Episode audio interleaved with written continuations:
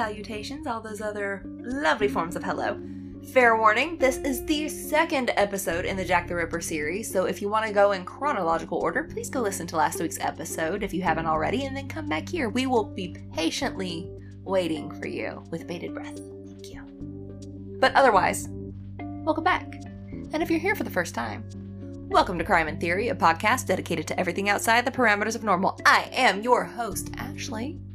Also, I want to clear something up real quick. Aaron is not here. We are fine. Everything's fine. Don't assume. He just didn't want to do this anymore. And that's okay because I am joined yet again this week with my lovely co host, Jessica. Hi. If you, again, didn't listen to last week's episode, go listen. She's a delight. And if she's not, if you don't think she's a delight, you're wrong. There's only two answers here. you guys, again, have Jess to thank for the whole reboot of this show, so be grateful to her. Thank you. oh yeah. yeah. Last week we covered the lives and murders of Polly Nichols and Annie Chapman, and this week we're going to cover the famous double event and the death of Mary Kelly. Let's get started.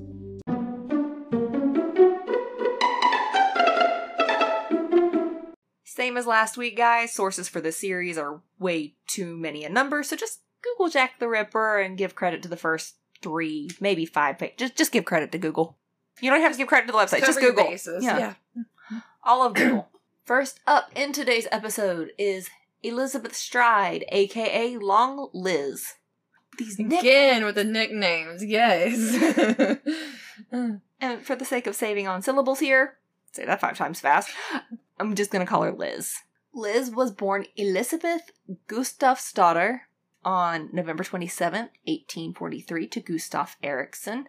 So I get it. Elizabeth Gustav's daughter, Gustav's daughter, to Gustav Eriksson, who apparently is Eric's son. Ah, I'm seeing the pattern here.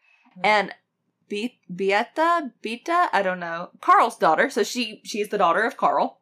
Her parents were Swedish farmers living on a farm called Stora Tummelhed near Gothenburg. I'm trying here, guys. Hey, you're doing better than me. I'm the one that can't even pronounce. I'm about to say it again. How do you say it again? No, no, I'm not cool. There you go. I can't pronounce that to save my life. So, Oh yes, from this point forward, they are now called the Cocaine Five. I swear that's what I read the first time. And contrary to what you're all probably believing now, neither one of us are consuming alcohol or drugs. no, sober as can be, except with my diet coke. My water tastes like some kind of melon. What's it called?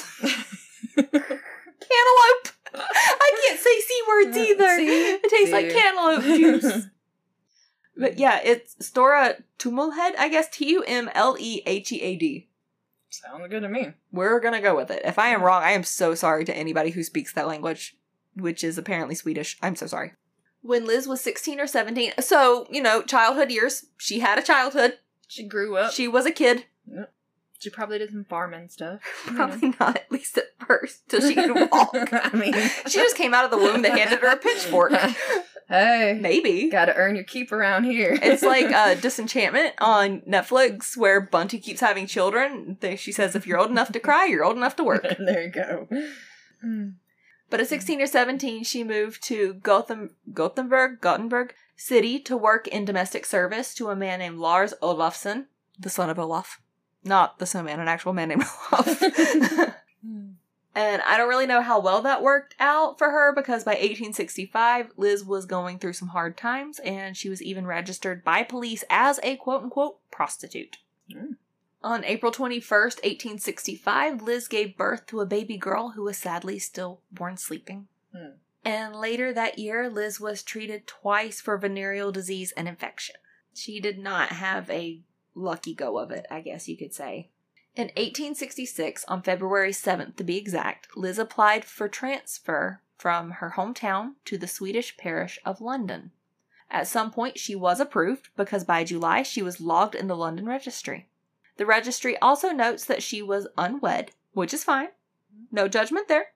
It's pretty uncertain as to why she went to London in the first place. She did have a lover later down the road by the name of Michael Kidney, and he kept changing his story kind of when he was interviewed as to why Liz went to London in the first place. He first said it was to see the country, and then he changed it to she came over as a domestic servant. So either way, and maybe that's why she became a domestic servant to see the country. A man interviewed named Charles Preston corroborated. Oh, look, we have a Charles. He corroborated the maid story, saying that she moved from Sweden while in the service of a foreign gentleman. A few years later down the road, in 1869, Liz married her husband, John Stride, on March 7th. John. Another John. If you weren't here for the last episode, take a shot every time you hear the name John. She was actually 26 years old when she got married, much like the previous victim. She was not the youngest. She wasn't 16, 17 years old when she got married, because back in that day, that's when girls Usually got married. The pair moved to East India Dock Road together and they went into business together as well. This sounds really cool what they did. They operated a coffee shop on Poplar at one location and moved just down the road to relocate it later. I just, can you imagine running a coffee shop back in that day? No fancy lattes or anything. You Oh, yeah, actually had to coffee. make good coffee. Yeah. Amazing. No blenders, no syrups, no anything fancy, just Coffee. the good stuff. My life's blood. I'm pretty sure if Jack the Ripper came after me, I would not bleed red. I'd be black. All the caffeine. Yep. Oh yeah. And it would specifically be Joffrey's coffee because that's all I drink lately is Joffrey's coffee. Disney ruined me.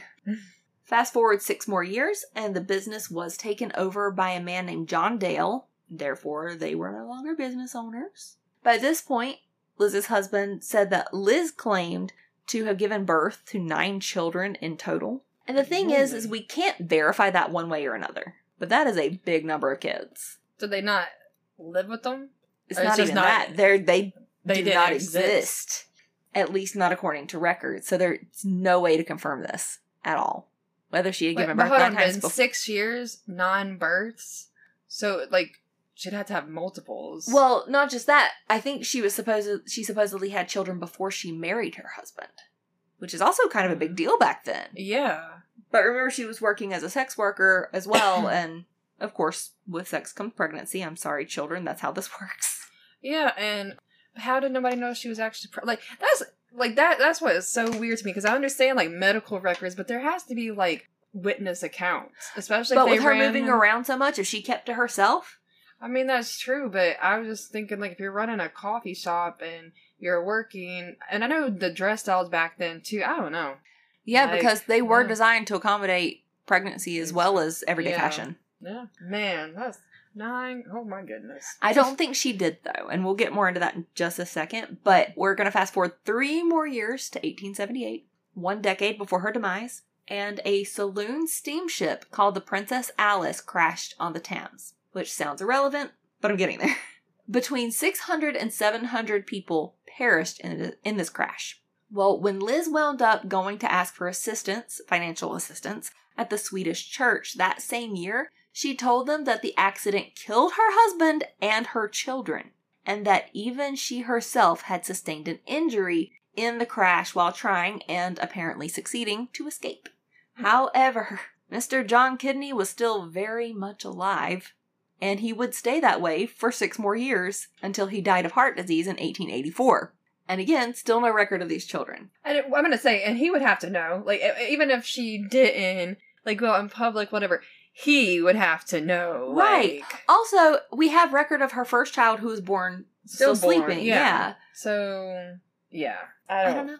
I don't know. I think that Unless, unless maybe she had a miscarriage. that's what I'm thinking is that maybe that was the case. She counted them as her children because she wanted to keep Yeah, them, of course, yeah. and that's quite possible. Yeah. It also could have messed with her psychologically to go through that much Yeah, for sure. because therapy also was not a thing back then. Right. Somewhere between 1869 and 1878, Liz and John did split up. I know this is a nine year time frame that they could have split, but that's all I've got.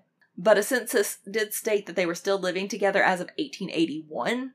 Who knows? Mhm. It's quite possible that she used this tragedy on the Thames to cover up her separation and to pull at the heartstrings of the church in order to get more money.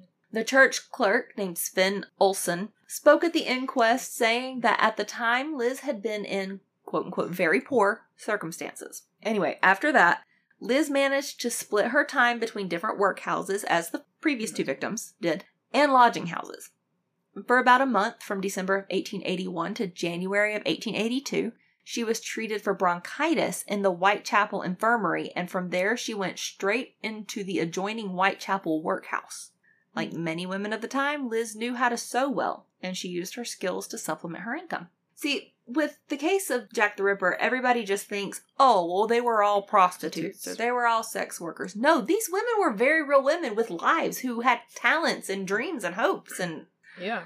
And then they and they did what they had to do to just to survive. exactly. So they had, you know, in the case of wasn't it Annie that did, you know, the flower, you know, she Yep. had two different things crocheting and all that to make some income, but unfortunately it didn't make enough, so the sex part, the sex worker part was just another way. Like, Exactly. they weren't they weren't just sex workers. And that's why I wanted to do these two episodes to give them some humanity because it mm-hmm. feels like every documentary you watch, there's no humanity left to these people. These are just victims. Yeah, They're not well, it, it is almost sometimes depends on the, the ones you watch. It's like they're asking for it because they were prostitutes, Right. you know, and it's and I like definitely don't agree no, with that. These women were in the wrong place, wrong time. Yep. And really, so far, they've all had really like hard lives, Very much so. especially at least from the start of adulthood. Since we don't really know about their childhood, but at least in adulthood, like yeah. hard lives. And like- as far as we know, like, we don't know anything about their childhood. They could have suffered from abuse or trauma. yeah, We don't know. And Liz may have had something in common with Annie that we were just talking about. She may have resorted to sex work when times got tough. Hmm. She would also borrow money from Michael Kidney, her husband. Liz had been living off and on with him at his home in Devonshire Street, and the pair had kind of a rocky relationship at best.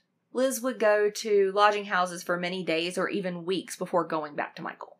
He had claimed that her leaving so much was due to her drinking benders. So we have another Another- person with alcoholism. And to kind of back this up, Liz appeared before the magistrate eight separate times for drunk and disorderly within the last two years of her life. Holy moly, That's once every three months. that is crazy. However, her leaving may have also been due to domestic violence. To which I say, good on you for eh, getting out. Yeah, which that couldn't have led to her alcoholism. That is very true. Liz charged Michael with assault in 1887, but the case was dropped when Liz didn't show up for court. I don't know why. There's always there's always a reason why. We just don't know what it is. Now we're right around the corner from Liz Stride's death. From Wednesday, September 26th, to her death on the morning of the 30th of 1888, Liz had been staying at 32 Fowler. Nope. Liz had been staying at 32 Flower and Dean Street, a lodging house. A fellow lodger named Catherine Lane, that sounds like a movie star, Catherine I'm Lane, Yes. Later testified that Liz told her she had had words with Michael and that was why she was staying there. She cleaned the rooms at the lodging house in order to make some money from the workhouse deputy Elizabeth Tanner. On the day of her death, she cleaned two of the lodging rooms and made sixpence. At some point, a Dr. Thomas Barnardo entered the lodging house for a visit. He was known as a servant to the poor and had a doctor's background, obviously, but was also a street minister. And when he got there, there was a group of women sitting in the kitchen. They all looked, quote unquote, thoroughly frightened, and they were talking about the murders in Whitechapel. I can see why they were probably terrified. yeah. It was right around the corner. Yeah. Right in their own backyard. One woman was sitting at the table crying, quote, We're all up to no good. No one cares what becomes of us. Perhaps someone some of us will be killed next. End quote. Hmm. Dr. Barnardo later identified Liz as one of those present in the conversation. Irony in that you Right. talking about it and then It happens you're to one of the them. yeah. She left the home sometime that evening. There were two men who were not interviewed at the inquest, but they went to the paper with their story. A Jay Best and John Take a Shot Gardner told the paper that they saw Liz about 11 p.m., just as they were entering a pub on Settle Street called the Bricklayer's Arms.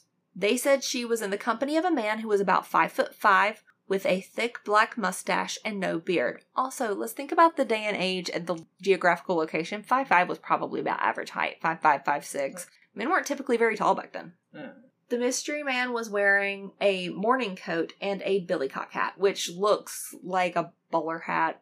Okay. They said he looked respectable, so it was pretty shocking to them that he was so shamelessly hugging and kissing Liz near the doorway of the pub. I mean, you do you. I'm not big into PDA, but you do you. Mm. The pair tried to get the mystery man to come into the pub with them for a drink, but he refused. This is the weird thing that happened. They turned to Liz and they said, quote, That's leather apron getting round you. End quote. After that, they said he that she was, quote, off like a shot, end quote, away from the pub. So I don't know if they were just trying to mess with her, saying, like, well, this could be leather apron, you know. Yeah. 45 minutes later. I'm gonna say, but it is kind of like if that guy was, you know, Yeah. it's kind of. I wonder what he was feeling at the time. Like, how did you know? Like, Right. you know, like, Did the did the cinema thing happen where he just turned to them and that one bar of light just crosses his eyes yeah? and you know it's him. 45 minutes later, William Marshall, oh we have William now, was standing on number 68 Berner Street between Christian and Boyd Streets at his own address. And across the street he saw a woman that he claimed was Liz talking to a man. Marshall said that this man was stout, probably about five foot six, and wearing a black cutaway coat, dark pants, and a cap, quote, like something a sailor would wear, end quote. He left his porch and walked by them only to hear the man say, quote, you would say anything but your prayers, end quote, at which the woman laughed. So it sounds like they were getting a little bit intimate over there. Marshall said that the man looked to be educated and he had the appearance of a clerk when he later spoke at the inquest. I don't, what does a clerk look like? No idea. uh, I don't know. I can I assume guess- he looks like a man because it's 1888. I mean, I guess maybe with some pants and a shirt. Like, I mean, You would be a great crime witness. What was he wearing? Pants? I think a shirt. I mean, maybe a jacket. Like, I mean, I guess maybe like because he said he looks like an educated man. What does an educated man look That's like? That's a very good question, So especially day it's and like, age. yeah, maybe it's just him trying to say, you know, he looked well off in a sense, Possibly. like you know, Maybe like he too had money because I mean college, Yeah. yeah. fancy education. I'm gonna start saying that. He looked like you look like a clerk. Just, I'm gonna randomly start telling people that. You're gonna find some stranger in the store. You know what you look like? A clerk. Clerk. Good job, bud. I mean, while we're at it, let's just bring back all the old school stuff. I bite my thumb at you, sir. oh man. PC William Smith saw Liz with a man on Berner Street at 12:25 a.m. across the street from International Working Men's Educational Club, or I can't even say it. Like you can't make a word out of this. UMEC.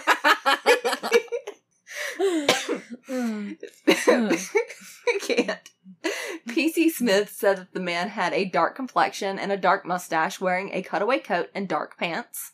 Same outfit. It's two witnesses whose testimonies line up. Mhm. The man was carrying a parcel wrapped in newspaper, and Smith also said that the man looked respectable, but apparently not like a clerk. and both the man and the woman appeared to be sober. He also noted that she wore a rose on her jacket, which matched the one discovered on Liz's body after her death. so more than likely it was her.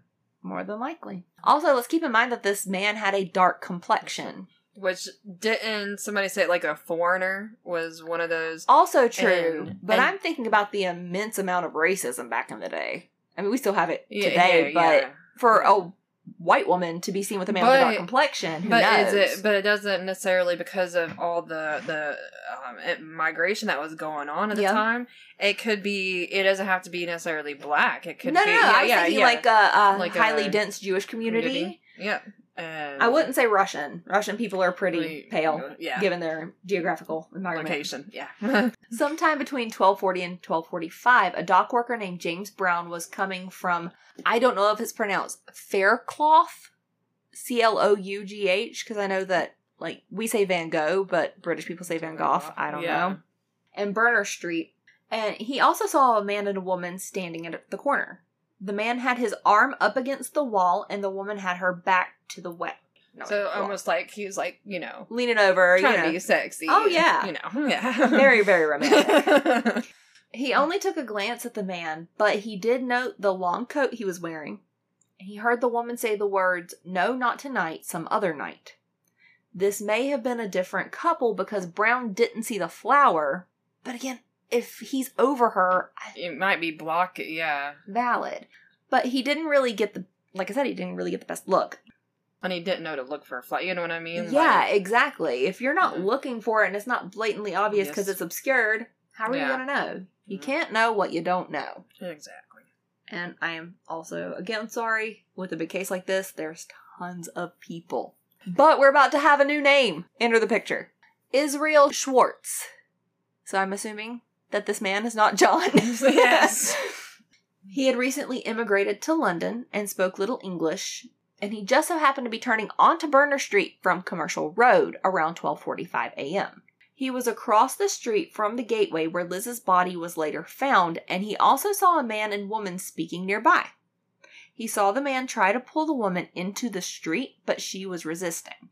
So the man threw the woman to the ground, and Schwartz went to the other side of the road. And when he crossed, he saw a man light up his pipe. Not the same man who threw the woman to the ground, a completely different man. Light up his pipe and heard the first man shout the word Lipsky. Schwartz kept on trucking down the road because I can only imagine someone new to town who didn't even really speak the English. language. That had to be scary. Yeah. But the second man who lit up his pipe started following him. So Schwartz then started to book it. He just he runs. Again, can't blame him.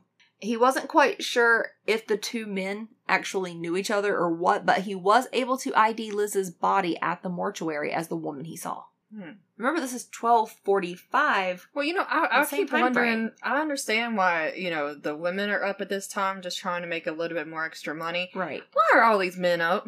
Like, I guess to give gotta them the get- you little gotta- extra money. I mean, yeah, gotta go to work tomorrow. Like, come on, like, You're not wrong. ugh. I don't know where these men get this energy, but man, can I just have a fraction of it so where I don't I- need so much coffee? I'm about to say I don't even want to be up past nine o'clock. I don't either. So, like midnight, one o'clock. No, no, thank you. Listen, no, thank you. we play D and D until the wee hours in the morning. I'm like, I'm too old for this. as much fun as I have, I'm like, no. I need a day to recoup if I if I stay up all day. I need a week to recuperate. The assaulter had been about five foot five, had dark hair, a small brown mustache. This all sounds like the same dude. Five five, five six. Ex- yeah, and they're all saying uh, pants, long coat. You know, Dark got mustache. Yep. Schwartz also said he had a full face and broad shoulders, which lined up with the description so far.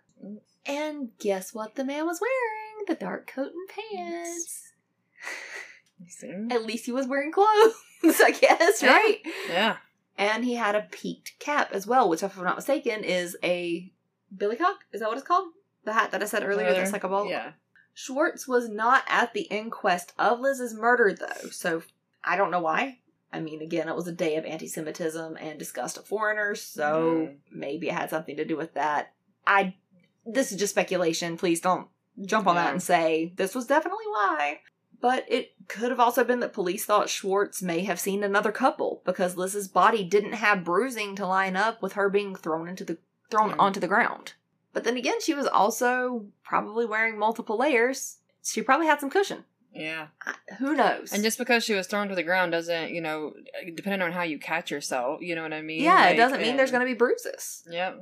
It could also have been that the man shouting Lipsky could have implicated Jewish people in the murder and could have caused public backlash in the area. So I don't know if it was to save one person's skin or everybody's skin in this, but who knows? Yep. I love this woman's name coming up. Her name is Fanny Mortimer.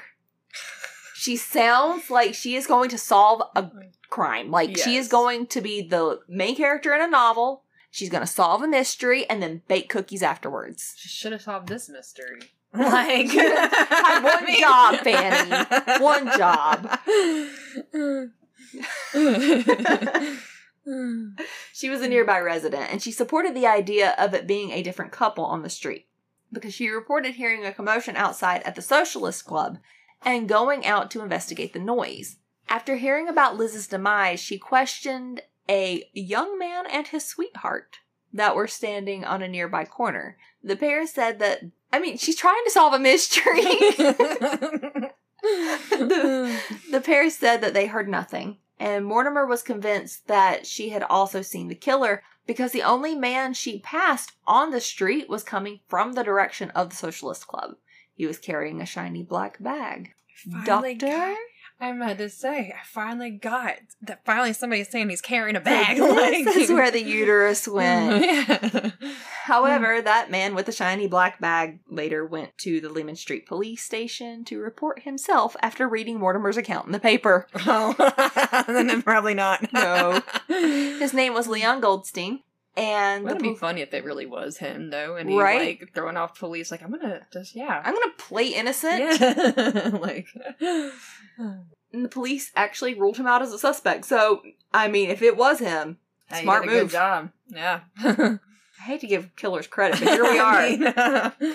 Mean, Liz's murder was quite distinct among the canonical five for two reasons. There were no mutilations to her abdomen, like the ones on the other four, and the cause of death was not strangulation. There were no strangulation marks on her body. And because there had been some criticism over how no second opinion was sought out in the autopsy of Annie Chapman, both Dr. Phillips from the previous case and Dr. Blackwell conducted Liz's autopsy. Found on Liz's person in the investigation were two pocket handkerchiefs, a thimble, because remember she could sew, yeah. and a piece of wool that was attached to a card. Which that sounds like a fabric sample to me, Yeah. but I don't know. A red flower was indeed found pinned to her dark jacket, and she was clutching a package of cashews. C A C H O U S, not cashews like the nut. So these cashews, or however you say it, they're a sweet smelling lozenge used to mask bad breath. Which, I mean, dental hygiene was not The At its peak? Yeah. makes sense. And especially if you're going to be up close and intimate, if you are indeed in sex work, it's a Yep. good thing to have. But these cashews were still in their package and not scattered all over like they would have been if she had been knocked to the ground. So that's another indicator that it may have been another couple. Doctors Phillips and Blackwell both agreed that the cause of death was loss of blood from a severed carotid artery. The gash on her throat was consistent with the wounds on the other two victims, which was a clean, deep knife wound of about six inches that moved from left to right. Strangely enough, there was no blood spatter that would have told investigators that she was killed while standing up. So, I mean, she Hmm. could have been intimate and you could have right in the middle. PC Lamb stated in his testimony that she looked as if she had been gently laid down. Dr. Phillips claimed there was not a trace of malt liquor or anesthetics or narcotics in Liz's stomach, so she was sober as a Mm. judge. The killer didn't drug her either, which is weird because she apparently went down without a fight. That's again, I think that he poses a John. Yeah, I think he has to. But in all the things, in all the cases so far, the one thing that they have not said was that any of them actually had had sexual relations. You know what I mean? That's true. So, I mean, clearly they had to have earned the money, so that Well, yeah, but but not but but not with him. Like you know what I mean. Like there was no evidence that just right that you know what I mean. But I mean, it was it's hard to pinpoint. you Yeah, know. I mean, especially because they didn't have the hygiene that they, that we Yeah. have now, and if I mean, if you are going, the one had already, you know, if you're going back to back to back to back, yeah, because the one had what like four, I think, or something. yeah, So it's like, yeah, like, and without true. DNA, you couldn't determine Mhm. like whose it was. but I think it would be, I think it would be like beneficial in a lot of ways to actually know if he had, you know, if they had had, uh, you know, relations with who whoever is Jack the Ripper, because because it goes into the theories of, you know, Yeah, like was he impotent? Yeah, was it, you know. Like, did he have sex? Did he have like mommy issue? You know, it's like what it kind of gets more that I think they would have had a better suspect list. I agree. Had they been able to determine did Jack the Ripper actually rape these women? Right, and even if they couldn't back then, Yeah. we could have someone like the BAU Yeah, make up, not make up, but compile a profile, yeah. a better, a clearer profile. Profile. Yeah. Dr. Blackwell said there was a check silk scarf around the neck, the bow of which was turned to the left side and pulled tightly. I formed the opinion that the murderer first took hold of the silk scarf at the back of it and then pulled the deceased backwards. So came from behind, grabbed her scarf, pulled, Pulled her, her back. back. Which I guess that, but I there was no signs of strangulation, but that could have shocked her enough to keep her from screaming yeah. out or and give time to slit because if she's Right. right. up against him, you know. right. Mm, Yeah. Some people believe that the Ripper didn't kill Liz at all because her injuries were different from other victims. But it's also possible that the arrival of Louis Diemschutz, I guess, and his pony interrupted the killer's ritual and he had to hurry and kill her. But, of course, if you are a sadist and you have that like compulsion, he was probably compelled to find another victim to grant himself that sadistic relief. Yep. Liz took the longest to identify. She was ID'd by the end of the week and was laid to rest the next Saturday on October 6th at East London Cemetery, Plaistow, London, E13. There were no friends or family available to lay Liz to rest under, so the undertaker, Mr. Hawks, paid for a small funeral with church funds. Aw. She was laid to so rest on my birthday. I know. I thought about that too. I was also born on a Saturday. Coincidence? Absolutely. I think one of them, when I was reading one of them, uh, September 11th kept popping up, you know. Yeah. I was like, oh, that would be another reason for Kirsten to hate her birthday. You're right. and like, But I mean, her murder's so tragic. it is, but I think hers is the saddest, uh, especially at the end when you had nobody there Yes. with you and like nobody came to even like honor your life.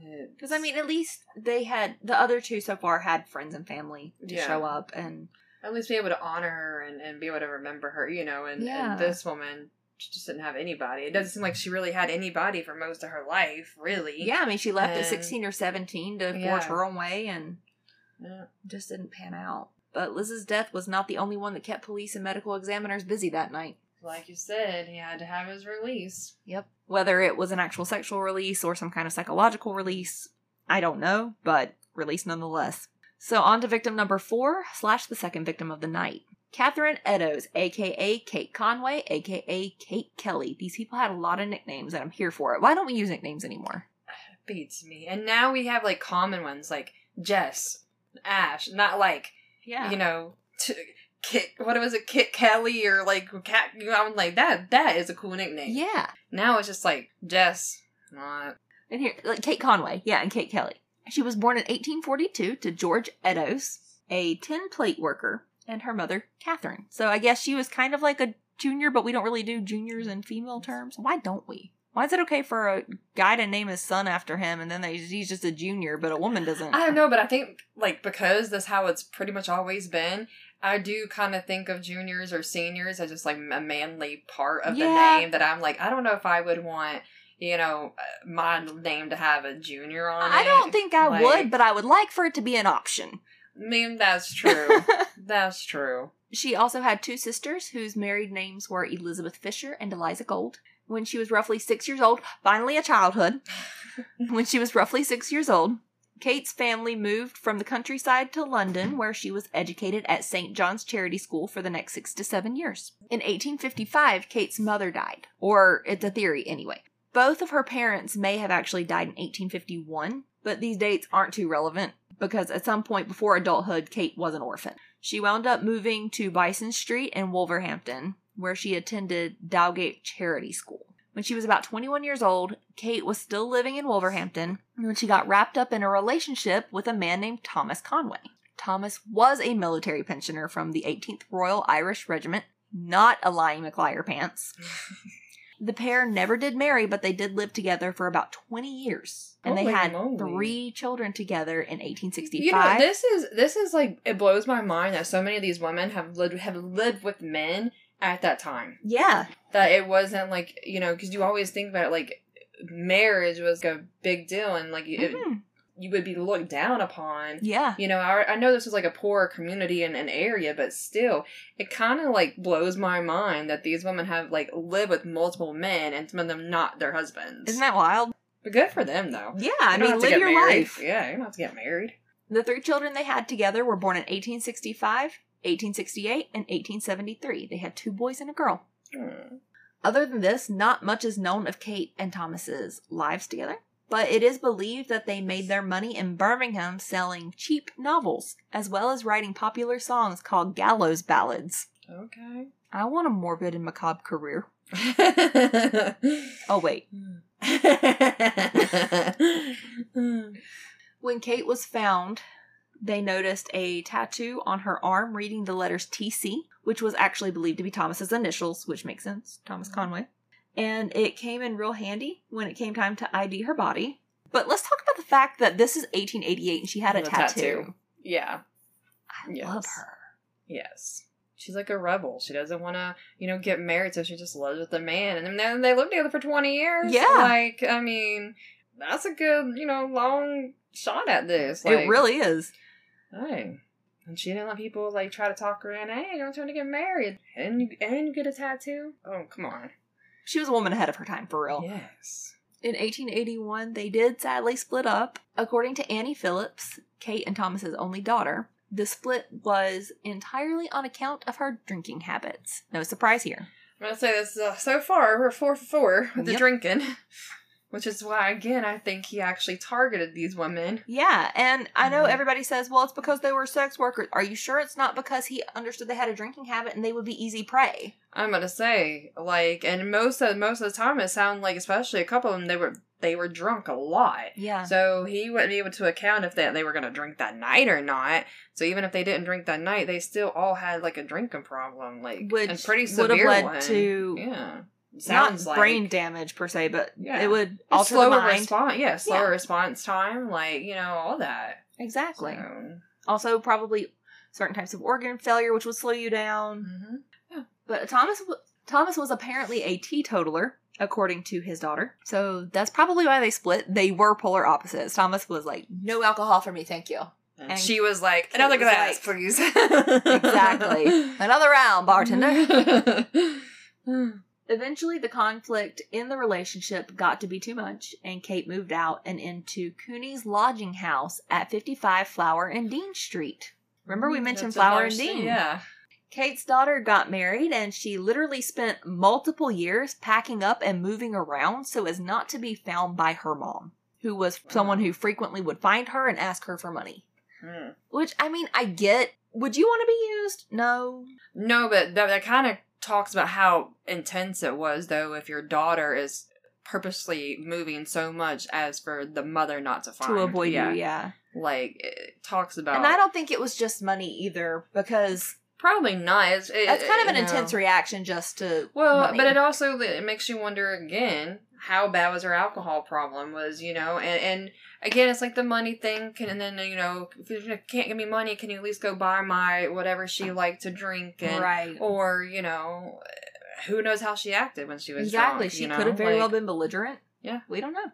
While staying at Cooney's, Kate met an Irishman named John Kelly who worked in the markets mostly for one of the local fruit vendors. They stayed a couple for the next seven years until her death. So the woman She's could long. commit. I'm gonna say she's a long term person. Yeah, Absolutely. like She was not in it just for a fun Yeah. time, you know? yeah.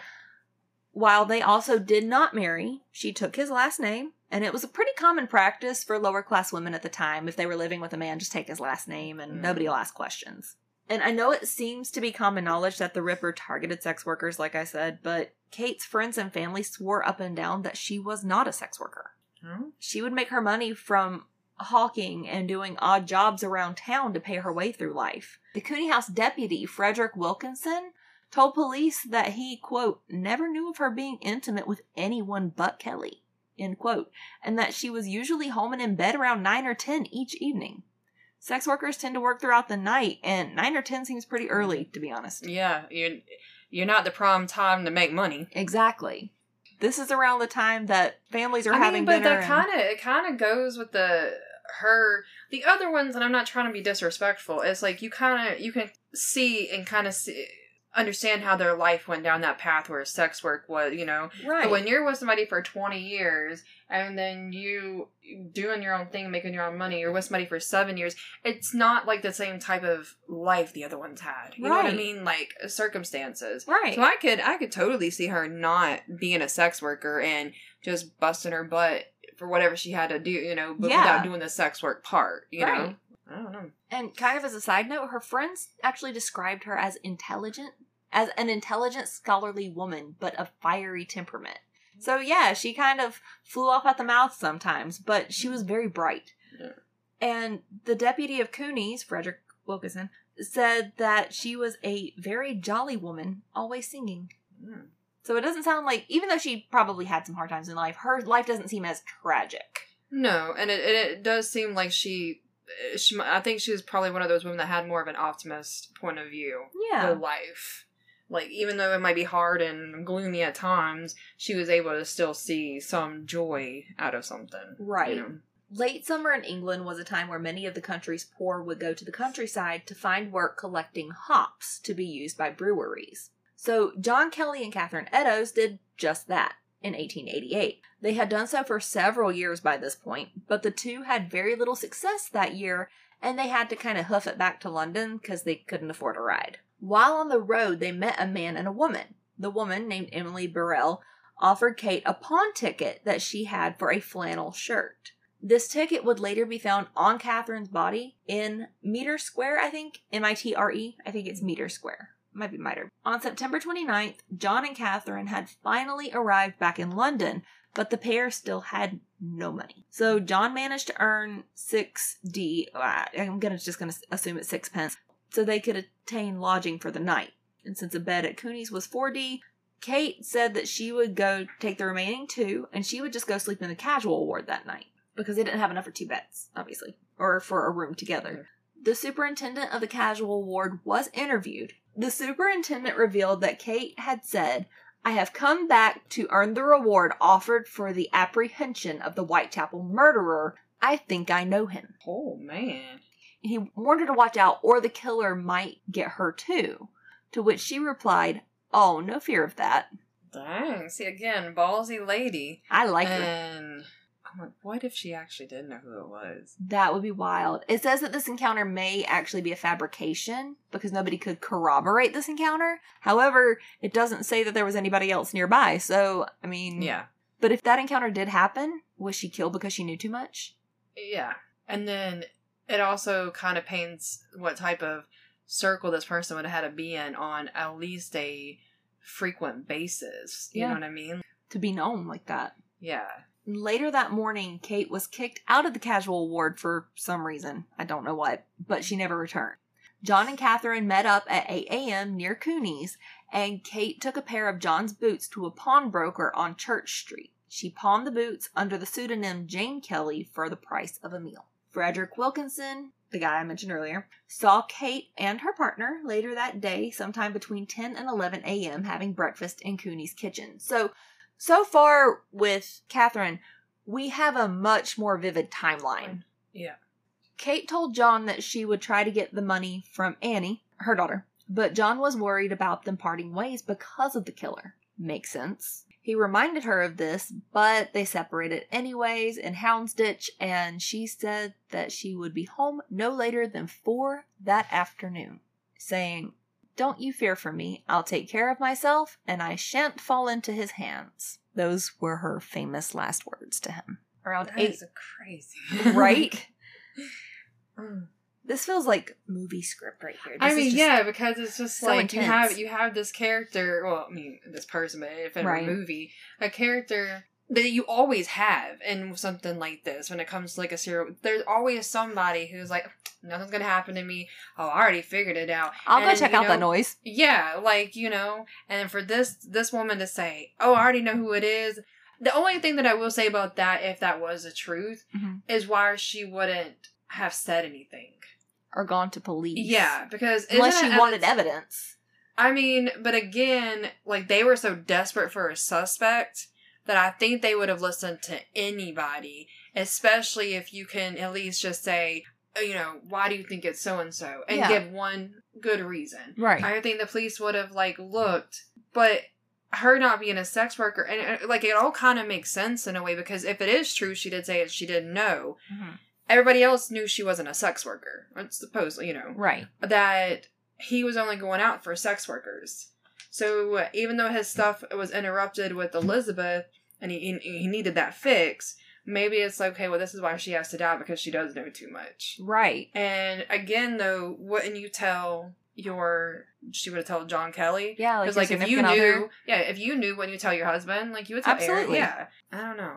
Matter of fact, I'd be like, "Will you come with me to the cops because I have anxiety?" Yeah, like I'm not going out by myself. We'll just I don't care. no, I would. I would get a whole army of people. I'd, I'd call up you. I'd call up yeah, like other friends and just be like, "Let's go to the cops." yes, cops no, like mm, Can't do this by myself. she's a ballsy lady. You're right. I mean, what other woman in 1888 would have gotten a tattoo like that?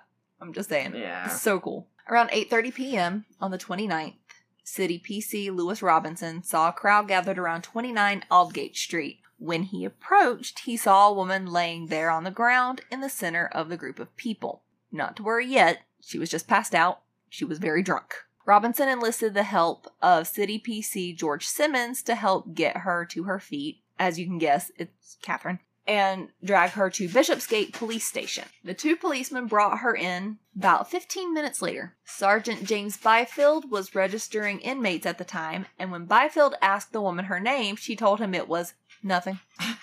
Ma'am, what's your name? Nothing. So, five minutes past that, she was in a cell where she just passed out. She was so drunk. PC George Hutt had the job that night to keep his eye on the inmates and passed her cell many times while she slept. She was fine. At 12:15 a.m., PC Hutt heard this mystery woman, woman named Nothing, singing softly to herself in the cell. Remember, she always had a song. A few minutes later, she called out to ask when she would be released. He says, "When you're capable of taking care of yourself." She said, I can do that now. Several minutes later, they finished processing her, and she changed her name from nothing to Marianne Kelly of 6 Fashion Street. Strange that she gave the name of the fifth canonical victim. um, yeah. And what the funny thing is too is when she did the pawn shop, she changed her name to Jane Kelly. Yeah, And then like yeah. you're so right. funny. She was ready to be released by 1 a.m. What time is it? she asked Hutt. Too late for you to get anything to drink, he said. I kind of like his answer. That I just smart. You're right. Smart mouth answer. And to any family and friends listening, I am about to say a word that I don't normally say. I'm sorry, I'm literally quoting here. I shall get a damn fine hiding when I get home, she said. And serve you right, you had no right to get drunk, Hutt admonished. She was like, man, he's gonna be so mad. When she exited, she walked in the opposite direction of Cooney's and instead headed back toward Aldgate High Street where she had been discovered earlier. Around 1:30 a.m., Joseph Lawende, I assume, who is a commercial traveler, Joseph Hyam Levy, a butcher, and Harry Harris. Harry Harris. I'm like, How did your parents feel about you, Harry Harris? I need to know. He was a furniture dealer. They were walking nearby. They were heading down Duke Street from the Imperial Club, and three men passed by a couple walking in the opposite direction. Harris didn't notice them in the slightest, and Levy took little note of them other than they were both kind of shabby looking. Lawende, or however you say his name, had the best memory of the couple's appearance. He couldn't see the woman's face, but he did recognize her clothes. He thought the man had looked to be about 30 years old, 5 foot 7, mustache, wearing a loose fitting salt and pepper jacket, and a red handkerchief around his neck. Meter Square was a 10 minute walk from Bishopsgate Station. Kate was found murdered there by PC Watkins at 1:45 a.m. At 2 a.m., Dr. Frederick Gordon Brown arrived at Meter Square to perform the on-site postmortem and later continuing the autopsy at the Golden Lane Mortuary 12 hours later. Listen, people have to sleep, I get it. yeah. That was kind of late. Not everybody has to get up at 3 in the morning to go be a carter. Kate's body had the most damage out of all of the victims. Her throat had been cut about six to seven inches long. That's consistent from left to right. And she had been disemboweled. So far, so good. Not good, but Well, consistent. yeah. The large vessels on the left side of her neck were totally severed. Her intestines had been placed over her right shoulder. Same as uh, Annie's. The killer made a mistake this time, though. Remember when I told you in the last episode that um, there was one victim with intestines who had been cut? The killer nicked Kate's intestines, which in turn smeared some fecal matter up on the space behind her shoulder. so on the ground, I guess. About two feet of intestines had been detached from the body, though, and placed between her body and her left arm. So kind of Like, tucked, I guess. Yes. Yeah. Nichols and Chapman had pretty organized and straight cuts to their stomach, but Kate's had been more erratically done, which I guess would if make he sense. was, yeah, because if he didn't get to finish with Elizabeth, he's like almost like Jones and a, a way to say it. Like he's gonna make mistakes. it was time. desperation. Yeah. She was also the first to have her face mutilated by the Ripper. And I know it's been slightly graphic so far, and it's about to get worse. You've been warned. A triangular flap of flesh was peeled from each cheek, with the tips of the triangles pointing toward the eyes. Some have said it looked like arrows. There were also cuts made to her eyelids, including one that was about one and a half inches long to her left eye. Dr. Brown found that Kate's right kidney was pale or bloodless with slight congestion of the base of the pyramids, and it was concluded that she was suffering from something called Bright's disease. Today, Bright's disease is an antiquated term that is now either called acute or chronic nephritis or inflammation of the kidney. The left kidney, however, was removed and was not recovered from inside or around Kate's body. Another trophy. Guess what else was missing? Her uterus. Her uterus. What is with him and these uteruses? I or don't uteri, know. I guess is what it's. Like, oh I wish I knew. The uterus had also been cut in a horizontal fashion and had been removed all but for a stump one quarter of an inch long. My question is, did the ovaries go with it? I, I don't know why that's my first thought. Well, it kind of makes sense because why give somebody i- i- if you're taking a uterus and the whole one of the theories was to give it, you know, to use it like you know whatever. Yeah. You, you, you have to have the ovaries to go. You know what I, I mean, if Like, you're doing it for reproductive yeah. value, yeah, but if you're just doing it for, say, dissection in medical school, not necessarily, I guess. Well, not necessarily, but I guess I guess I just don't understand the part the, the thing of taking it. Like, I no, know. me either. like, I mean, listen, I will Mm. freely give mine if anybody wants it, but no thanks. Um, to I wish they would have taken mine. I'm like, I told them to take everything. They didn't listen. No, curse me. Dr. Brown took note that the murder was only committed by the hands of one person, and this person had severed Kate's throat so suddenly that it was next to impossible for her to have cried out. And whoever had removed her kidney more than likely had some sort of knowledge of where the kidney was located in order to remove it in the dark and rather quickly. Which again further fuels the idea that this person had medical knowledge. Yeah, they. I mean, they have to, especially like if, if they're removing these things like precisely, you know, and, and all that. Like you have to. But I will say, going back to the thing of her saying that she knew who the killer was, Mhm. because it was so much more done to her. And even like just the face mutilation part of it as well, it kind of would make sense that he would do it to her because if he if, Intimate if she knowledge. yeah if if if he overheard her saying or thought that hey this person actually knows who i am then they already had to have some sort of relationship whether a friendship whether an acquaintance you know shit like something like that Right. that he would hurt her more because it's almost like you're the one who did this you're the one who's making me do this to you Right. It, it feels so intimate. And to Yeah. be that close to someone's face, because Yeah. that, like, you look into their eyes, it's, I don't know, it just Yeah. feels very intimate. yeah Dr. Brown is like us. He said he had no clue why somebody would have taken body parts with them. He didn't get it either. Mm. That reason was possibly revealed on October 16th when George Lusk, head of the Whitechapel Vigilance Committee, received a package containing a kidney. It appeared to be human and was preserved in spirits. Mm.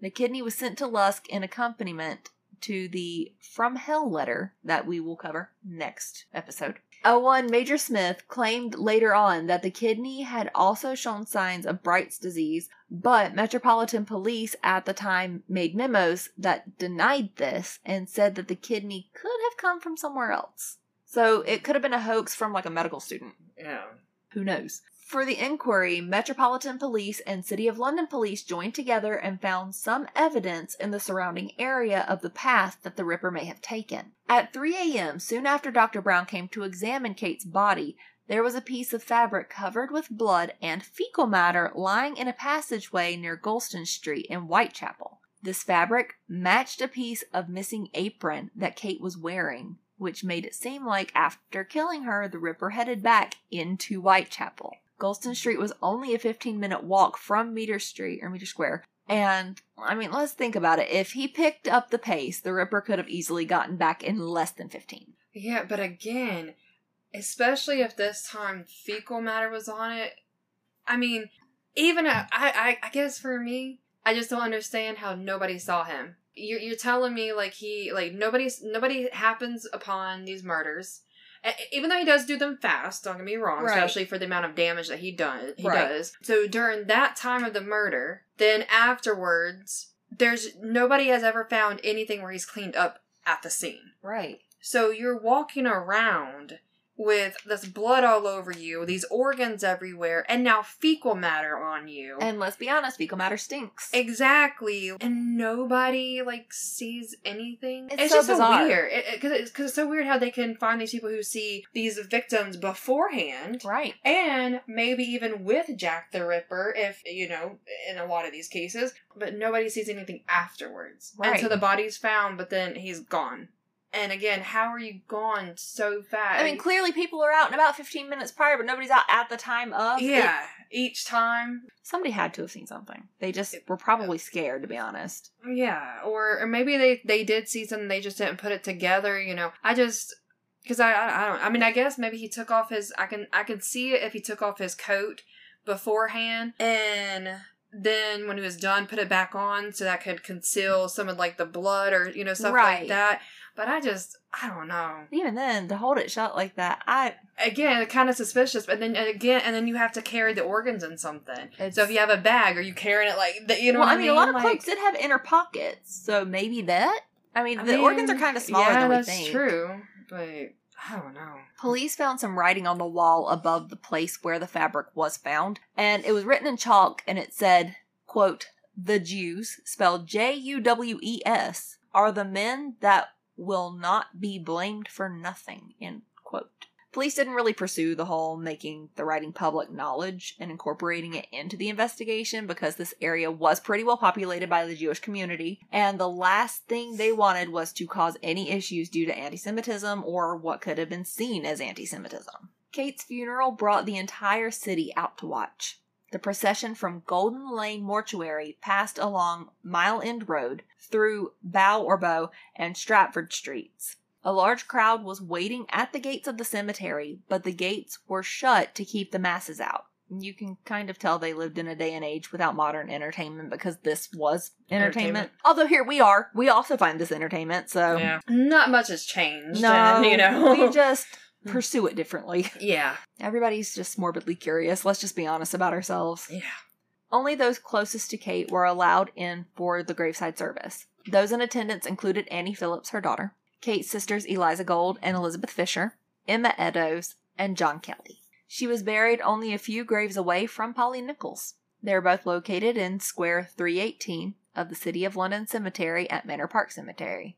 And here we are, the last murder. Canonically. I do find it funny. Wouldn't it be ironic if all these women actually knew each other? Even just like, because it's this very small area. That's true. And they're kind of, you know, crossing the same streets, going to the same places. Like, well, that, even if they just pass each other or was like, hey, good morning, I know your face type deal. Not right. necessarily like friends. I'm sure at some point they like, all probably passed to, one another. Yeah. so crazy and ironic just to like think of this and it's like, ugh. Right. And victim number five, Mary Jane Kelly. I know some experts believe that there were other victims before Polly after Mary, but these five, of course, have the most consistent methods of killing. And if you want to know more about any of the other victims, please just Google it because there are like two or three more episodes in this series, and I still won't be able to touch on all of it. There's just no way. Anyway, Mary Jane Kelly, aka Mary Jeanette Kelly, aka Ginger, aka Fair Emma, aka Black Mary, like Black Mary the most. Yeah. it seems dark and mysterious. Yeah. Most of what's known of Mary's life came from her partner Joseph Barnett, and that story was solely based on what Mary herself had told him. Amber Heard's lawyer would have a field day with this case. Hearsay. Hearsay. yes. Objection. I'm gonna say he'd probably object his own question again. right. like. so this whole life story of hers had slash has areas that don't quite add up, but that's okay. We can still kind of get a decent picture of who she was. Mary was born in Ireland, but she spent most of her early years living in Wales. Her father, John Kelly, was an iron worker. Take a shot. this is like I'm really wanting to go back and like count up all these Johns, and I'm like, no wonder they all call they call dear John letters and like Johns for prostitutes and all that. Everybody's named John. John. Funny thing is, I don't think we've heard one Smith, and I don't see how John Smith, you know. like- yeah, how have we not had a John Smith? She told Joseph that she had either six or seven siblings, but given the knowledge that we do have, we can't really confirm that. According to landlord John McCarthy, he said, again, It's a good thing we ain't taking shots because by this time we'd be done. We'd be dead. like, he said that in the time that Kelly lived in Miller's Court, which is where she lived at the time of her death, she had only received one letter from her mom, but that was as far as correspondence with her family went. Both Joseph Barnett and Mrs. Carthy, not McCarthy or Carty, I don't know, who was a former landlady of Mary's, hinted that her family had actually been pretty well off. That's also, this is completely different because Yeah. no one else came from a very wealthy family. Carthy also said that Mary was, quote, an excellent scholar and an artist of no mean degree, end quote. In 1879, Mary was 16, which also made her the youngest. And at 16, she got married to a collier named Davies. They were married for only about three years before Davies was killed in a coal mine explosion. oh man. She didn't get divorced. I mean, that is true. It's unfortunate either way, like it's sad, but yeah, because again, This had he just stayed alive, yeah, if he had stayed alive, would she be where at she's that? at. Yeah, Right. Uh, And I, I'm not saying anything about getting divorced. There's nothing yeah, wrong with that. right. Yeah. I'm just saying this is an inconsistency with the rest of the. The other, Although the other the- Although one of them never got married at all, That's true. but she did split with her partner. He did not die. Yeah. She was about 19 at the time, obviously, and an adult by now. So instead of returning home, Mary moved to Cardiff to live with a cousin. That was when she turned to sex work. Oh. Apparently, she only spent a short time in Cardiff, though, and much of that short time was spent ill and in an infirmary. In 1884, she moved to London, and she may have stayed in a charitable house, the Providence Row Night Refuge, and she worked as a charwoman. I, I think that means that she would clean, like homes, offices, that sort of thing. Not long after, she left this place too and moved into a house in the West End. There, Mary lived and worked in a high class brothel, which was run by a French woman. It said that this was when Mary added some exoticism to her name by changing Mary Kelly to Marie Jeanette. Mhm. Sorry for the poor French accent, guys. She told Joseph that she had often ridden in a carriage and that at one point she had even been taken to Paris. But unlike those of us who have never been and dream of going one day, she apparently did not care for Paris at all because she returned to London after only two weeks. I think you'd have more better luck in Paris. I mean, think, who doesn't want to go to Paris? right? I mean, did she not enjoy the music? What's happening here? Also, they're known for wine. Yeah, like well, so far we haven't heard that she's an alcoholic. That's yet. also true. That's also So I don't know that she was. Let, I, it's been a while since I did the research, so let's find Hmm. out. Then she moved to the East End on St. George's Street, and she was evicted pretty quickly for drinking too much. Yeah, there we go. okay, well, eh, five for five here. Yeah. Mm. And also possibly using other things to intoxicate herself. Mm. I'm going to assume something like opium, probably. That was big in the day. yeah. And that was when Mary moved into Mrs. Carthy's home. Mrs. Carthy was possibly a madam because Joseph referred to her as a to her home as a bad house. So it's possible. Mm.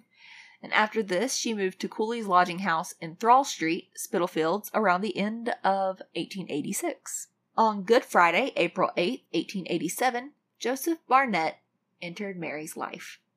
They met on Commercial Street and then went out for a drink, agreeing to meet the next day. And they did. They hit it off. Joseph and Mary both came from Irish parents, but he was born in London in 1858. He was a laborer on the docks and he worked as a market porter for Billingsgate Fish Market. Okay. Must have had a good protein diet Yeah. that we were talking about earlier. After only meeting twice, the two decided to move in together. oh wow, I know. they move faster than I do. I mean, was it quick? Yeah, but I mean, when you know, you know. yeah. As a couple, they first lived on George Street, then Dorset Street. They were evicted for not paying rent and being drunk. The Thames Magistrate Court. well, so a wonderful couple made for each other. I mean, to be honest though, it's always portrayed as well, they were all sex workers and that's why they were targeted. They were all also alcoholics. Could that not be why? Yeah. But the mm-hmm. Thames Magistrate Court wound up fining Mary for being drunk and disorderly on September 19th, 1888. That's my cousin Megan's birthday, not the 1888 part. She's not that old. she was born in 2000. the two had moved twice more before August of 1888. And during that time, Mary had been working odd jobs. Joseph wound up losing his job, so Mary resorted back to sex work so they could make ends meet. Joseph was not too happy with this choice. I mean, when you're in a committed relationship, I'm gonna say get I, don't it. think yeah I don't think anybody wants their significant other to Resort to sex work. Yeah, and even if it's not you know necessarily sex each time, it's still like acts of you know like- Yeah. yeah. I don't and think you're putting your body in someone else's hands when you've committed yourself to this one one person. I yeah, get it. Yeah, By fall of 1888, Mary and Joseph's relationship was straining from the weight of their financial situation, and Mary's sex work against the wishes of Joseph. She kept on, even though he he's was saying like, please, "Please don't." stop. Yeah, Yeah. Because of the Ripper murders, Mary started allowing some other sex workers with nowhere to go to stay with them in Miller's court. And Joseph later said, quote, She only let them because she was good hearted and did not like to refuse them shelter on cold, bitter nights. We lived comfortably until Marie allowed a prostitute named Julia to sleep in the same room. I objected, and Mrs. Harvey afterwards came and stayed there. I left and took lodgings elsewhere. And this was stated at the inquest. Mary's upstairs neighbor, Elizabeth Prater, reported that on October 30th of that year, she heard Mary and Joseph argue. He left Mary to go live at Mrs. Bueller, Buller's boarding house, and Mary had been drunk, and she had broken three of the window panes that looked out on the courtyard. Julia Venturney of number one, I think, Miller's Court said that Joseph was known to have treated Mary very well, and he would give her money whenever he could, even after he left. He Hmm. didn't like her sex work and he didn't want her to live that way, but he visited her every single day until the evening of November 8th. Cause it sounds like he loved her. He, He just did. wasn't. He he just Couldn't agree. Yeah, Yeah. Mary kept allowing other women, including this Julia and Mrs. Harvey, to stay with her. Mrs. Harvey stayed there until she found lodging on Dorset Street on November 7th, so the day before. On November 8th, Joseph visited Mary at 7 p.m. and left after only a 45 minute visit. But the two did part on good terms. They did not argue that day. And Joseph saw next saw her when he identified her body. So this was the Man. last time that he ever saw her. At least they parted on good terms. He didn't have to carry around that guilt. yeah. And he could only do so, he could only identify her by her eyes and her hair. When I say it gets worse, I mean it. Not only was Mary kind to these women, she seemed to also be very popular. The people of Whitechapel knew her pretty well, actually. So you know how you said, I wonder if they ever crossed paths. probably- yeah. It's possible. Detective Constable Walter Dew said that she was rarely seen alone. She was usually seen with a whole entourage of other women, or at least arm in arm with two or three of her friends. She always wore her signature white apron, and according to the accounts of those who knew her, Mary was the most attractive of the victims. It's not really relevant, but I just wanted to report on what's written. She was about five foot seven, blonde hair, blue eyes, fair skinned, and only about 25 at the time of her death. On November 9th, John Jack McCarthy needed to pay Mary a visit. She was pretty behind on her rent, six weeks to be exact, which is pretty far behind. I'm gonna say, yeah, it's time to pay a visit. yeah. And he couldn't, of course, let it keep happening. He's running a business here. And let me just kind of set up the scene a little bit. Number 13 Miller's Court, Mary's room, was a converted bedroom from 26 Dorset Street, which opened to the street just beyond the courtyard. There was a passageway from Dorset Street to Miller's Court that led to Mary's room, which had a door on one side and two windows around the corner from the door. The same two that she broke is very basic. Other apartments lined the rest of the courtyard, and there was nothing else inside except maybe a dustbin and a water pump. Very basic. Anyway, McCarthy, being a landlord, had an underling, so he sent his shop assistant, Thomas Bowyer, to collect the payment for him. Because why not? I mean, why not? Bowyer agrees, and he goes to collect the rent. He goes, he knock, knock, knock, nothing. Knock, knock, knock again, nothing. So he goes around the corner of the yard to see that a couple of window panes were broken, which we already knew about. And he reaches his arm through the broken glass and pushes aside the curtain so he could see inside, see if Mary was home or not. Sounds a little creepy, but I kind of get it. Yeah. At first, he sees what he thinks are two lumps of meat sitting on the bedside table, which is odd. Why would you keep meat on a bedside Bedside table? table. Mhm. He goes back to Mr. McCarthy, and Mr. McCarthy accompanies him back to the scene. They get there, and it's about to get way, way worse. I keep saying it, but I don't think y'all will believe me. Mary's body is bloody and mangled and nearly unrecognizable. Parts of her were strewn about the bed, which was soaked in blood. Mm. McCarthy sends Bowyer, of course he did, to fetch a constable because clearly it's a crime scene now. Bowyer found Inspector Walter Beck and Detective Walter Dew having now we're on to Walters having a conversation with each other on Commercial Street. Those two men sent for Inspector Abberline, who was in charge of the Ripper case at the time. Abberline arrived at 11:30 a.m. and Dr. George Baxter Phillips, the police surgeon who also responded to the Annie Chapman scene, arrived around the same time. The officer and medical investigator were told to just wait around and basically twiddle their thumbs until two police hounds could be brought to the scene. And this was like a super new method at the time. But Scotland Yard wanted to do this to show, you know, how seriously people were taking these crimes. I get it. But here's the thing when you get to a crime scene, time is of the essence, right? They wound up waiting two whole hours for the hounds. That never showed. oh my goodness. There was some kind of issue with communication there, and that's the downside to a world before cell phones. well, I mean, that and horrible social injustices toward people of color and women, but that's, you know, beside the point, apparently. What happened was the dog's owner had reclaimed the dogs from police use when he found out that he would not be compensated. uh huh. I mean, I, I mean, I kind of get it Yeah. because it's like, why, you know, why should I just let you guys come get them whenever you want and when you think you need them, and I don't get paid for it? I mean, right, but it was a person's life. I mean, you know, it yeah, just- it's, it's uh, hand in hand. Yeah. Yeah. Anyway, so police just wait and wait and Oh, wait gosh. until Superintendent Arnold arrived on the scene at 1:30 p.m. He ordered the door to be broken down, finally, and Mr. McCarthy used a pickaxe to chop the door down. Here's Johnny, right? Uh, yeah. Here's Johnny. But and that sounds so like a bad idea, anyways, because you don't know what you're walking into. Like you can only see it from so far. You know what I mean? That's also very true. And so you're sitting here hacking at a daggone door, And it's going inward. Yes, and you don't know what's going to be contaminated scene. that way. Yeah. But I mean, that's with a modern Ugh, mind of like police yeah. forensics and all of that. And when police entered the room, there was a fire still burning in the fireplace. So it, I don't He know. made how he made a good fire then. Apparently. Her clothes were neatly folded and laid with her boots on a chair in front of the fireplace. And to be honest, she was pretty naked aside from wearing a chemise. And she was lying in the middle of the bed. The bed was flush against the wall, just to give you an idea of how this apartment was laid out. She was inclined slightly to the left side of the bed, and her head was turned, resting on her left cheek. Mary's right arm had been partially disconnected from the torso, and her legs were spread and placed at right angles. Dr. Bond, Thomas Bond, sorry. Thomas Bond. It needed to be it. done. I mean, it kind of did. Like, come on. I mean, it's even British. Come on. I, it would have been so much better if his name was James Bond. You're correct. I mean, I'm not gonna lie. so or John at this point, just I to mean, take another shot. Yes.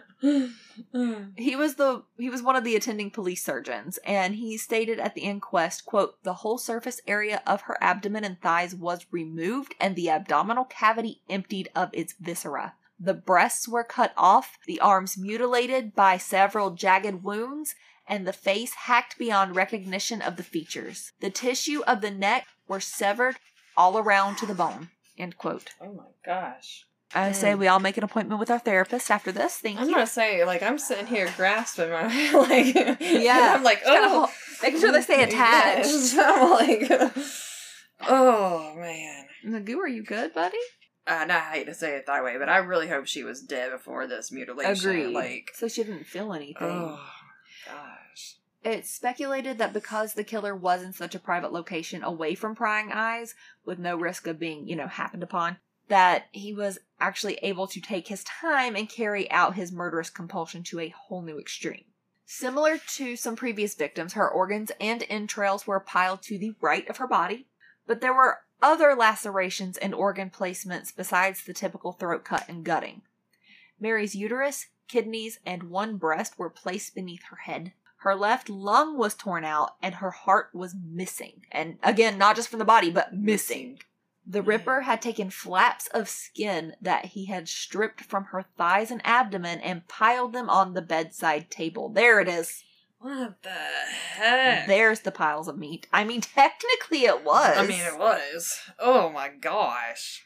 This dude, oh. It- It- going beyond like a strong stomach is like, I mean, he just doesn't care. The, Mm-hmm. I know that sounds so weird. I'm not talking about the caring of actually fulfilling his thoughts, Right. but like the actual touching of organs and flesh. Like. I get sick when I'm having to pick, you know, like I got this blister from a burn. right. Even just peeling it, like, I don't want to touch. Ugh. Dang. well, uh, let's just hope you don't have a full stomach for this part. Well, it's a good thing I haven't eaten today. Right? Same. Every feature of Mary's face had been slashed her ears, her cheeks, her nose, her eyebrows, all Mm. partially removed from her person, and her lips were sliced multiple times. Yep, Mm. that's the reaction I had to. Mm. You just want to put chapstick on it and then cover your face with a face mask. And, And just, but it, it- but it's one of those things that again, like I said, I hope that she was already dead before any of this started. But at the same time, in my mind, like we know, like for the previous ones.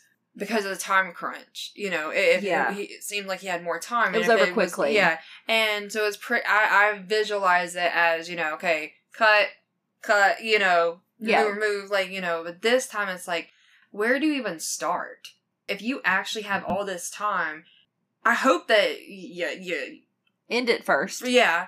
But then into somebody's mind, okay, this is what I wanted to look. This is what I wanted to do. Like, how how do you get? You know what I mean? It's like, such a good question. it's just It's ugh. one of those things because we'll never understand. We No, ourselves yeah. not being killers, Yeah. we don't know. yeah, it's just man. And the thing about serial killers is they all differ so greatly from one another, aside Yeah. from having a few basic past well, and, and it makes you wonder too. Is it the reasons that the other women's because it's pretty much has escalated. I mean, it, it was pretty much the same for the first two. Then they didn't get to finish with Elizabeth. Then Catherine was worse because he didn't get to finish, and or maybe because she knew who he, who he was. right. But it's like the progression, and usually that is what happens. It gets worse and worse and worse. yeah, But it's like, was this his want from the beginning when he first killed? You know, was he just working uh, up to this moment? Yeah, yeah. Would theirs have been worse if he had more time? yeah. Uh, yeah. Dr. Phillips stated with absolute confidence that her cause of death was not strangulation; it was severance of the carotid artery. Again, time of death, of course, was way harder to determine because of by the time anyone got there, it was already eleven thirty, and then one thirty after that, and And yeah. the blood loss would have also thrown that off and organs missing, all of that. But Dr. Bond believed that the murder took place between 1 and 2 a.m. But based on witness testimony, Metropolitan Police believed that it took place between 3:30 and 4, and Dr. Phillips thought maybe even between 5 and 6. So we literally have a 5-hour window for time of death here. That's a huge window. yeah. So here's what they pieced together of Mary's last movements. It's still a pretty big mystery of what she did between Joseph leaving her at 7:45 and 11:45. But one story did have her drinking with a woman named Elizabeth Foster at the Ten Bells, which was a pub at the time. But at 11, she was said to be very drunk and continuing to drink with a young and respectable looking man that had a dark mustache at the Britannia. Her first sighting that was confirmed actually came around 1145 though from mary ann cox who was another sex worker living at miller's court. Mary ann was returning home to get warm for a bit and saw mary kelly walking ahead of her of her accompanied by a stout man. Stout again a gas lamp stood directly across from mary's apartment at number 13 and it lit up miller's court so it was actually pretty easy to see who went and came from the apartment Marianne said that the man was short, stout, with a blotchy face. He looked to be in his thirties. He had a short, carroty mustache, a billycock hat, a longish, dark, shabby coat, and a quarter pail of beer. She said that she wished them a good night as she passed by, and Mary Kelly also wished her a good night, slurring her words and saying she was going to have a song, which was a pretty normal occurrence when she got drunk. As Marianne went into her home, she heard Mary Kelly singing the song A Violet from Mother's Grave. I'm I know I have the ability to probably play that on here, but I'm not going to. It's really sad, and it's also very grainy and it's a very old recording. Catherine Pickett and her husband, who also lived at Miller's Court, also recalled her singing around 12:30 a.m. Catherine got irritated and told her husband that she wanted to go shut Mary Kelly up, but her husband stopped her from doing that. At midnight, Marianne went back out into the cold to work and came back an hour later when it started to rain again. Remember, it's really cold. We're in November here. At 1 a.m., the light was still on in Mary Kelly's room, and Mary Ann could still hear her singing. Mary Ann Cox went back out soon after that, again. And around the same time, Elizabeth Prater was standing at the entrance of Miller's Court waiting for a man. After giving up around 1:30, Elizabeth went back to her room and passed out for the night. But she did not hear Mary singing anymore, and she couldn't see any lights coming from inside her room. At 2 a.m., George Hutchinson was walking to his residence at a men's home on Commercial Street. He passed a guy standing at the corner of Commercial and Thrawl, and he didn't give the guy a second glance. He just kind of kept trucking. But he soon happened upon Mary, who asked him for a sixpence, but he declined her, saying he spent all of his money. So we know that she went back out. So Mary left searching for cash and soon met with a man Hutchinson passed on the corner. That the same guy. Hutchinson watched as the man put his hand on Mary's shoulder and they started walking back to Dorset Street. This gets a little creepy, but I also get it with everything happening in the area at the time. There was a parcel in the man's left hand. Hutchinson took note that the man had a pale complexion, small mustache, dark hair, bushy eyebrows. The man was wearing a, was wearing a felt hat which was pulled low, a long dark coat, and dark spats over his boots. Hutchinson said that the man had a quote unquote Jewish appearance, and he wound up following Mary and the stranger back to Miller's court, and he stood watching as Mary kissed the man and led him inside. So again, kind of creepy, but it probably I mean with everything, okay. yeah, yeah. He stood waiting there until about 3 a.m. He was waiting for a long time, but nobody came out of the room by then. Hmm. So he left. At this time, Mary Ann was coming home once again because the rain had again started back up. She couldn't see any light coming from the room, and as she laid awake for the next hour or so, she could hear men going in and out of the courtyard, but that doesn't mean any of them were Mary's gentleman caller. Yeah. Elizabeth Prater was woken up at 4 a.m. by her kitten. Aw. and she heard someone cry the words, Oh, murder, which was a kind of a common phrase at the time. Hmm. Sarah Lewis, who was staying with friends in the neighborhood that night, also heard the same phrase at the same time. At 4 p.m. on the 9th, Mary Kelly's body was transported to Shoreditch Mortuary. The police boarded up the windows and locked the doors because I guess that was best since, you know, it had been pickaxed. Yeah. Mary Jane Kelly was laid to rest in the Roman Catholic Cemetery of Leytonstone. Both Joseph Barnett and John McCarthy teamed up to ensure that Mary was buried according to traditions of the Catholic Church. Oh, that's nice. Her landlord did like a good deed. Yeah. Usually they sound like a bunch well, of But it sounds like too that she was, you know, just well liked by so many people. That's very true. Like... She was very personable, I guess. Her death certificate did list her as Marie Jeanette Kelly rather than Mary Jane.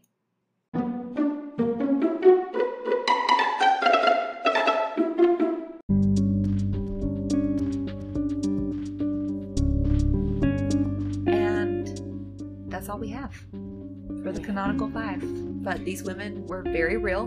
They had rough lives, but they are just as worthy of respect and just as deserving of remembrance and justice as anyone else. Yeah, for sure. I just, and it sucks because it's like you hate their deaths weren't e- easy by any mean, but man, the last two, eh, but to me, it's like like my heart kind of like breaks for like because Mary Mary Kelly was the the youngest. Like she mm-hmm. hadn't even like really lived life you know? Like she she had a crappy background like well that you know or, or at least some of it you know yeah. her life and like well that and it's like but then you're the youngest and to have all that pain like just that mutilation like just put upon your body like even if she wasn't still alive when it happened. it's still like yeah. oh man. It's crazy. But I just want to reiterate that the reason that I wanted to do these two episodes first was because it's also a really good picture to have. It's really good to have a full picture of the murders rather than just focusing on the scumbag that did it because Yeah. then we're just glorifying Jack the Ripper as Yeah. well. We don't want to do that. No, you got to you got to pay homage to the victims, and because at the end of the day, you know, they they are the ones that got killed, and Yeah. and, and because of you know, yes, his acts, but because of them is is you know what made him so famous. It's crazy. It is. Next episode, we will fo- focus more heavily on Jack the Ripper. But that's it for this week. Do you have anything left to say, Jess? No, no. I just, I don't know. I'll tell you. It's so it's just hard to figure out because I'm not a serial killer. That's And- valid. But it's like that last one, especially. I'm just like, man, you know, can't can't get over the where you start. How does your thoughts like get to this point? And Exactly. and when you're doing it, what actually goes through your mind? Yeah. Is it blank? You have nothing to say. Like, let me cut off this appendage. Let me cut. And I know that they say Like, serial killers don't typically have remorse or guilt, but are you thinking, man, I wish I couldn't be like this? What? Yeah, like What's on your so- mind there, buddy? Yeah, it's just, oh man. So stay safe this week, guys. Always remember that there is so much more to people than what meets the eye. And Jess, you want to say it? As always, Don't get haunted. See you guys next week.